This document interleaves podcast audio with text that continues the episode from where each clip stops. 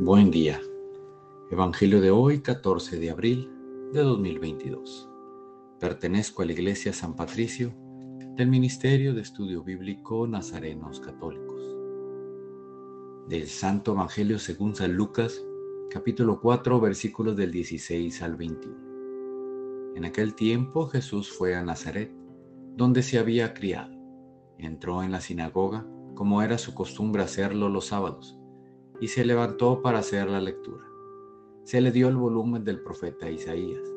Lo desenrolló y encontró el pasaje en que estaba escrito.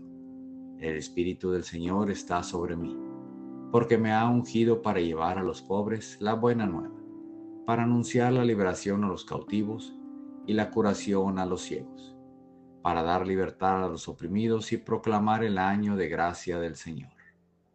Enrolló el volumen lo devolvió al encargado y se sentó. Los ojos de todos los asistentes a la sinagoga estaban fijos en él. Entonces comenzó a hablar diciendo, Hoy mismo se ha cumplido este pasaje de la escritura que acaban de oír. Palabra viva del Señor. Reflexionemos. En este Evangelio Jesús se proclama el ungido por el Espíritu del Señor es el que nos trae buenas noticias y nos lleva por el camino por el cual vas a gozar la vida, por el cual no debes de tener sin sabores, por el cual no tienes de qué preocuparte.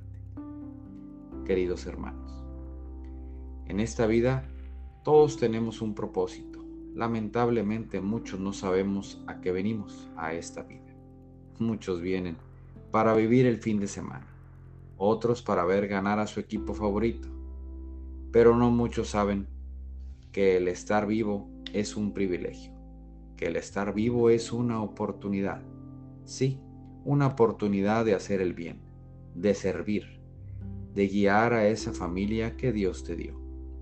No te quejes de tu vida si no es como la soñaste. Te pregunto, ¿quién quiere cambiar? Y muchos dicen yo. Y luego te pregunto, ¿Qué vas a hacer para cambiar? Y nadie sabe. En este día te invito a reflexionar para lo que fuiste llamado a esta vida. Y no te excuses con el no tengo tiempo, no tengo dinero. La vida es injusta. Te digo que las cosas siempre pueden estar peor.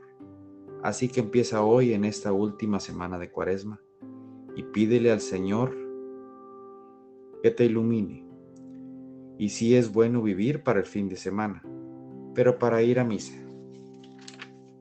y encontrarte con la única persona que a pesar de que te quejas, de que no te acuerdas de él, y que solo cuando te acuerdas de él es para pedirle cosas. Te espera con los brazos abiertos y dispuesto a ayudarte y perdonarte.